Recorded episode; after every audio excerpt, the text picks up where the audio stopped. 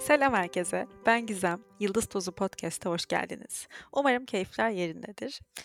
Bugün sizinle mutlu bir yaşam ve bunun kendi yolumuzla, isteklerimizle ve vazgeçmekle olan ilişkisini konuşup bir sorgulayalım istiyorum.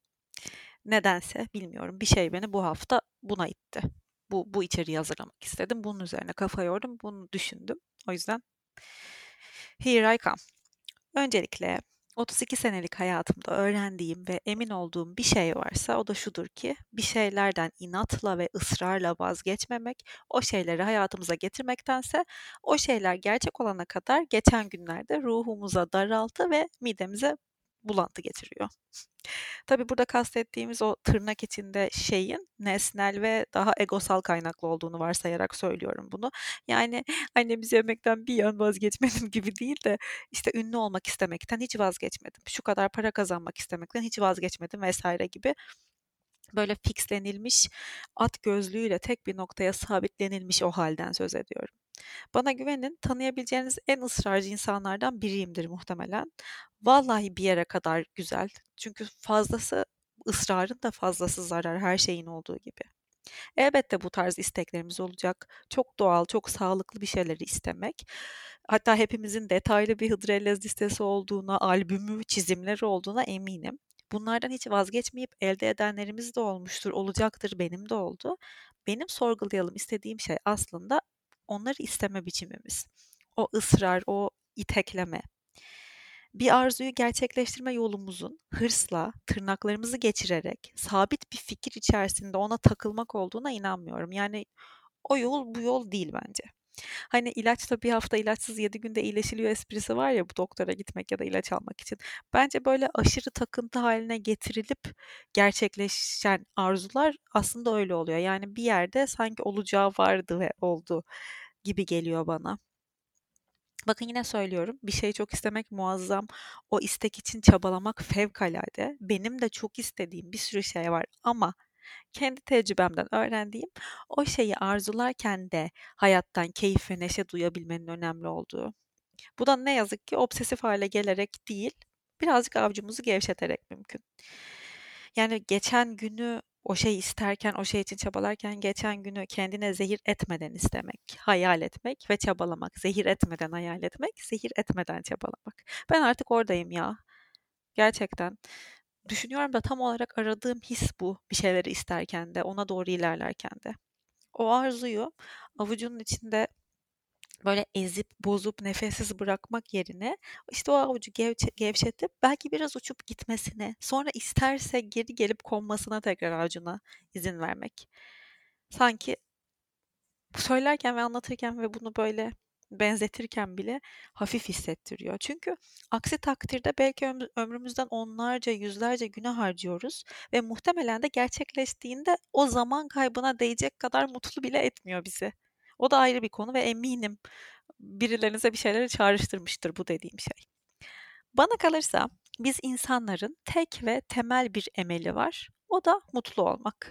Sadece bunu beynimiz uyuştuğu için unutuyoruz. Yani o mutluluğu bir sonuca, bir son ürüne e, bağlıyoruz ve ona giden yolda hani mutluluğun aslında her günde olduğunu unutuyoruz. Mutlu bir yaşam sürmenin de takıntılar ve ittirmeler, zorlamalardan uzak e, yani nasıl desem o, o tarz isteklerle böyle takıntı yapmadığımız, ittirmediğimiz ve çok da zorlamadığımız isteklerle başa alacağına inanıyorum. Anlatabildim mi ne demek istediğimi acaba? Keşke biri burada girip Heh, tam olarak ne demek istediğini anladım dese. Neyse. Burada size bahsettiklerime ideal bir örnek olacağından biraz benim geçmişimden bahsetmek istiyorum. Bunu bir bölümde anlattığıma çok eminim. Tekrar düşüyorsam siz zaten o bölümü dinlediyseniz ve bu hikayeyi tanıyorsanız affola. Ama o kadar çok bölüm oldu ki hatırlamıyorum inanın nerede söz ettiğimden. Şimdi ben tiyatro mezunuyum. Ee, 9 yaşında tiyatro okumak istediğime karar verdim. Sınıf gösterimizin sonundaki bizim skecimizin özel yani 2-3 kişilik grubun skecinin alkış anındaydı. İnsanlar çok kahkahalar atmıştı ve ayakta alkışladılar bizi. O alkışlardan havaya sihirli bir şey karışıp burnumdan içeri girip ruhumu ele geçirdi. Hep böyle anlatıyorum bunu. Sonrasında Zaten bir şekilde hep tiyatroyla ilgilendim. Lisede ben direkt güzel sanatlara girip okumak istedim. Ailem karşı çıktı. O dönem kızmıştım. Sonra teşekkür ettim açıkçası. E, Saint Joseph Fransız Lisesi'ni kazandım. Benden çok ailem de orayı kaydolmamı isteyen, oraya kaydolmamı isteyen. Ama mezun olurken mesela ağladım üzüntüden bittiği için. Bana hayatım boyunca faydası olacak çok fazla meziyet kattı okulum. Ee, gururlu, mutlu hatta şükran doluyum yine aileme bu konuda. Lisede Türkçe tiyatro kulübündeydim. Fakat bir türlü yıldızım barışmadı hocayla. Bir yandan Müjdat Gezen'e gidiyordum. Orada da acayip bir kendine güven içerisinde değildim ama yine de daha rahat, daha iyi ve daha istekli hissederken lisedeki grupta sürekli yeterliliğimi, kendimi, dış görünüşümü ve yetip yetemeyeceğimi, bunu yapıp yapamayacağımı sorguluyor, yeteneğimi sorguluyor ve eksik hissediyordum. Yalap şap roller ve kayda değmeyen tecrübelerim oldu. Bunu sanırım ilk kez bu şekilde ifade ediyorum. E, utanmadan, sıkılmadan. Hatta şu an anlatacağım bütün bu kendimle ilgili hikayeyi e, hazırlarken de utanıp bir şeyleri saklamaktan kaçtım. O yüzden hassas olduğum bir konu olduğunu bilin lütfen. Yetenekli olduğuma, bu işi yapabilirliğime inanç duyamadım o dönem bir türlü. Ama o yanan istek de içimde yanmaya, tutuşmaya devam ediyordu. Üniversitede kesin konservatuara girmek isterken tabii ki çok veto edildim. İşte sen düzgün bir bölüm oku, bir altın bileziğin olsun. Hobi olarak yine tiyatro yaparsın temalı. Zaten bizim kuşak ve önceki kuşakların dinleyenleri tanıyacaktır bu tepkileri. Fakat vazgeçmedim bu isteğimden. İstiyordum yani böyle kanım kaynıyordu. Öyle istiyordum. Yüksek bir frekansta. Annemin konservatuar mezunu tanınmış bir tiyatrocu arkadaşıyla sohbetimde şöyle bir tepki aldım. Burada okuyacağına git Fransa'da tiyatro oku, döndüğünde havada kapılırsın. Bu yönlendirmeyle ben de zaten elimde Fransa'dan 3 ayrı şehirden 3 ayrı üniversiteye başvurma şansı varken tamam dedim. Ve oldu kabul edildim ve Fransa'ya tiyatro okumaya gittim. Anlatmışımdır kesin ya da kitabımı okuduysanız e, oradan tanıyorsunuzdur bu kısmını özellikle. Hatta kitabın linki de aşağıda var. Kitap yurdunda DNR'da Defix'te e, bulabilirsiniz.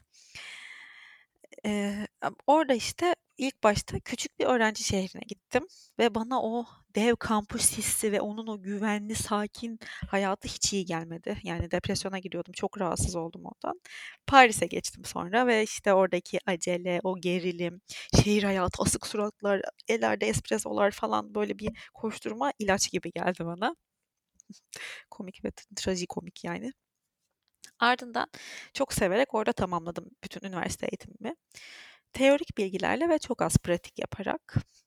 Sonra döndüm geldim. Çok meşhur bir tiyatronun kurucusu, o zamanki kurucusu ve e, yönetmeniyle görüşmeye gittiğimde ben sana anca çay getir götürür yaptırırım gibi bir şey söyledi bana. Evet bir saniye duralım.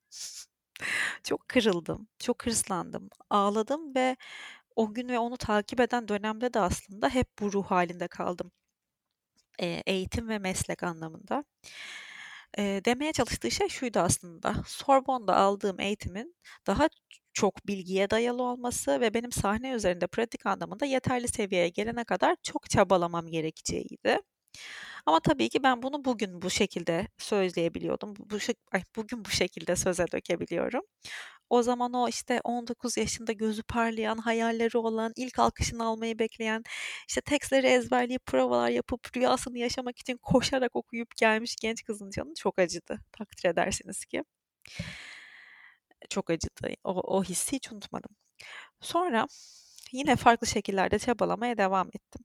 Ama şu an bunu size anlatırken farkına varıyorum ki içimde bir e, kırılma, bu işe, bu isteğe karşı bir kırılma, bir çatallama ilk orada başladı, başlamış.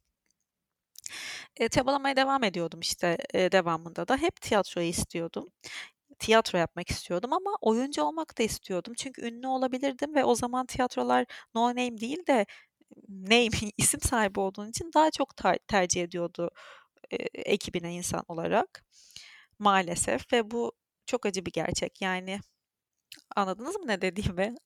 Oyuncu oluyorsunuz ki, ünlü oluyorsunuz ki tanınırlığınız varsa bir tiyatronun kadrosuna tiyatrocu olarak dahil olabilmek için o oyuna.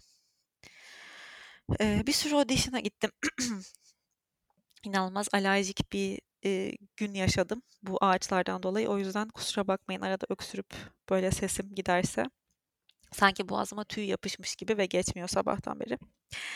E, bir sürü audition'a gittim. Ajanslar kovaladım, menajerlerle görüştüm, bir yerlere kaydoldum, o seçme bu seçme derken yine hatırı sayılır. Hiçbir şey yapamadan bir iki anlamsız kamera önü set deneyimiyle elde sıfır kaldım.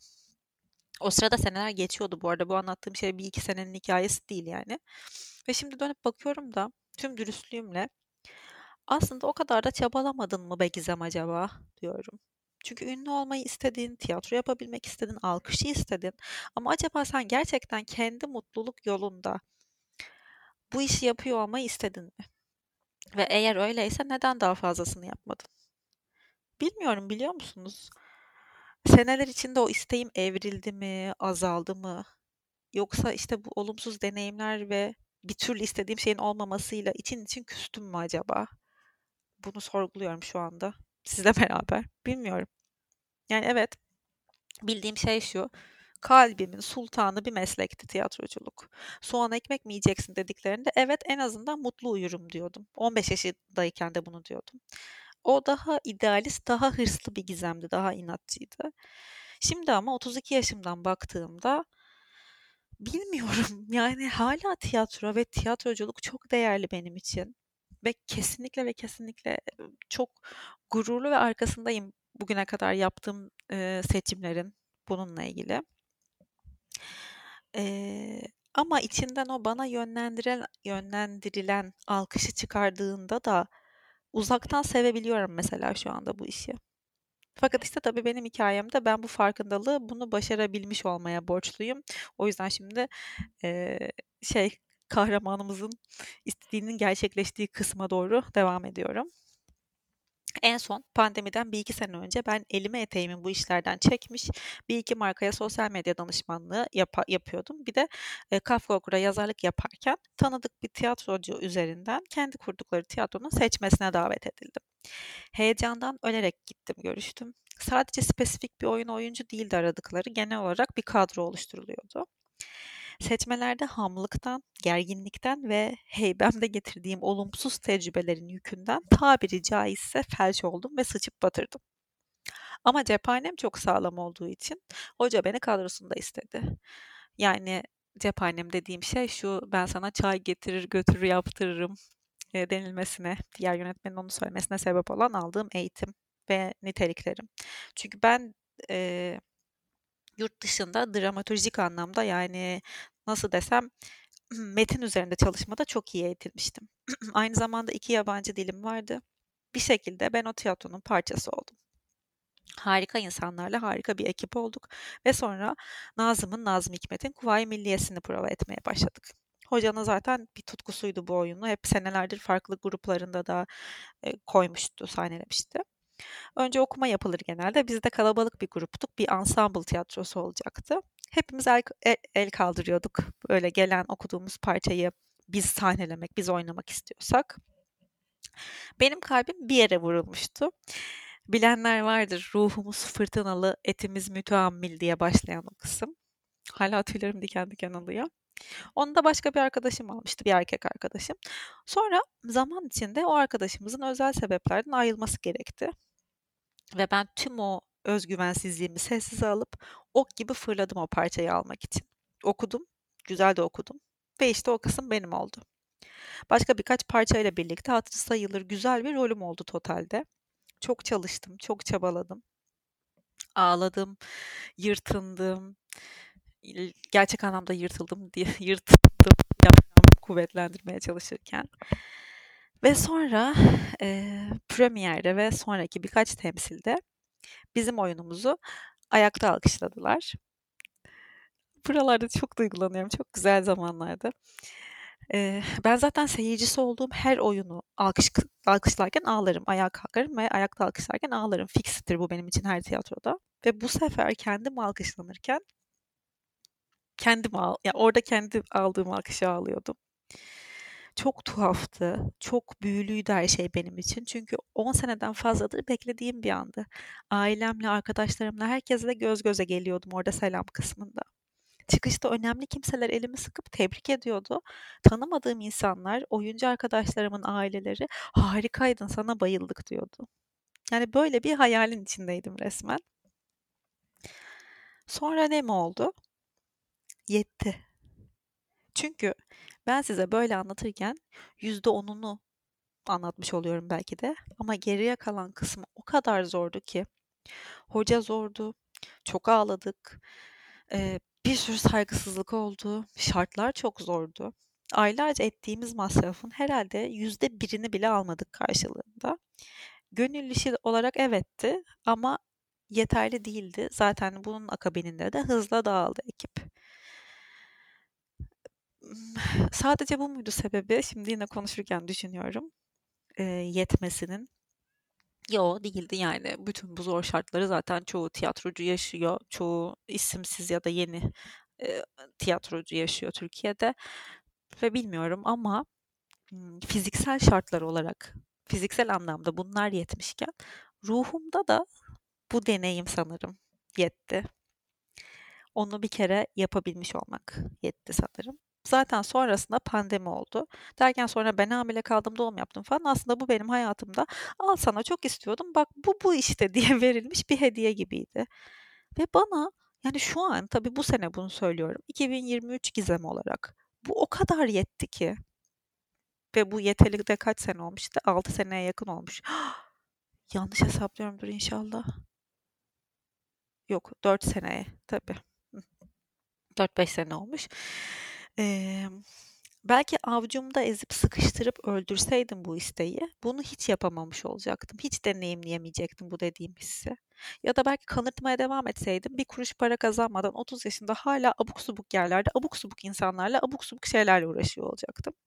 Şimdi çok farklı bir yerden bakıyorum mesela konuya. Bir gün bir oyun var çevirisini yaptım seneler önce. Onun yapımcılığını da üstlenip onu sahneye koymayı hayal ediyorum mesela. Oynarım oynamam önemli değil bakın ve bunu söylerken inanın o kadar hafif hissediyorum ki ruhumu. Ee, böyle içimle ters düşüyor gibi değil de kalbimle uyumlu hissediyorum artık. Eskiden asla böyle değildi bu. Evet, bir şeyi çok istemek çok güzel ama uzun süre zorlayarak iste zorlayarak istediğin şeyden öyle ya da böyle vazgeçmek de o kadar rahatlatıcı ki. Bunu duymaya ihtiyacı olan birinin şu an bir içinin gıcıklandığını biliyorum. İçin gıcıklandıysa dinlerken gel sen de bir düşün. Mesela ne olur vazgeçersen? Gururun gerçekten kırılır mı? Yoksa etrafın ne düşüneceğinden mi korkuyorsun daha çok? kendine olan saygın mı azalacak sence? Yoksa kendini bu kokuşmuş, çürümüş, seni kanatan döngüden büyük bir cesaretle çıkartabildiğin için özgürleşecek misin? Bir düşünsene sadece. Mutlu bir hayat yaşamamızın böylelikle mümkün olacağına çok inanıyorum. Çünkü orada kendi yolundan yürümeye başlıyorsun. Kendi kendine çelme taktığını fark ediyor ve gel canım kendim diyorsun. Şurada düz bir patika var, oradan yürüyelim. Ve her adımında memnun hissediyorsun kendini. Memnun. Bakın memnun olmak da güzel bir hal. Memnuniyet, memnun olmak. Kalbinden doğru hissettiğim bir yol var. İşte o düz bir patika dediğim o. Vazgeçmek büyük bir özgürlük. Ve ne kadar özgürsen o kadar mutlusun. Ya en basitinden düşünelim mutlaka olmuştur. Toksik bir ilişkini düşün. Öleceğim sanmışsındır bitince ve bir zaman sonra kelebek gibi hissedersin kendini. Ay iyi ki dersin ya ne biçim bir şeyin içindeymişim ben. Ya da biten bir arkadaşlık, bırakılan bir iş veya işte vazgeçilen bir hayal. Bir başkasının düşüncesinden özgürleşebilirsin. Toplum tarafından sana diretilenlerden özgürleşebilirsin. Cinsiyetin, yaşın, ailen, sosyal çevren tarafından senden beklenenlerden özgürleşebilirsin. Ve bence daha da önemlisi kendi kendinden özgürleşebilirsin.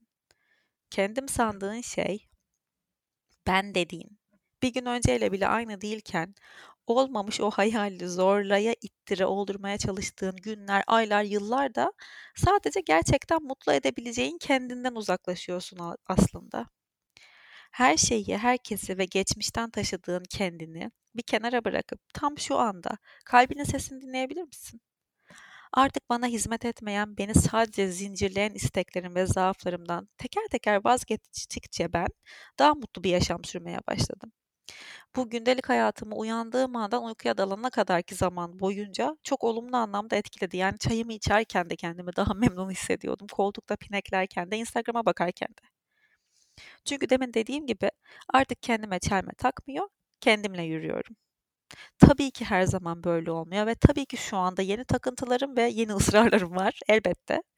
Ama çoğunlukla kalbimin ferah, rahat, iyi hissetmesi benim kendi yolumda olduğumdan emin olmamı sağlıyor. Zaten de e, her karar aşamasında küçük ya da büyük, iri ya da ufak hep o hissi sorguluyorum. Hep ona bakıyorum. Evet. Böyle önden hazırlanınca da hızlı bir şekilde anlatıveriyorum. Bir şey atlamadığımı biliyorum en azından önümde bir, bir şey oluyor çünkü. Ve böylece söylemek istediğim çoğu şeyi söylediğimi düşünüyorum. Umarım keyifle dinlemişsinizdir ve umarım birilerinizin özgürleşmesine fayda sağlar bu bölüm. Dinlediğiniz için teşekkürler. Bana sormak, söylemek istediğiniz her şey için Instagram'dan @gizemdemirel'den ulaşabilirsiniz. Bir sonraki bölümde görüşürüz.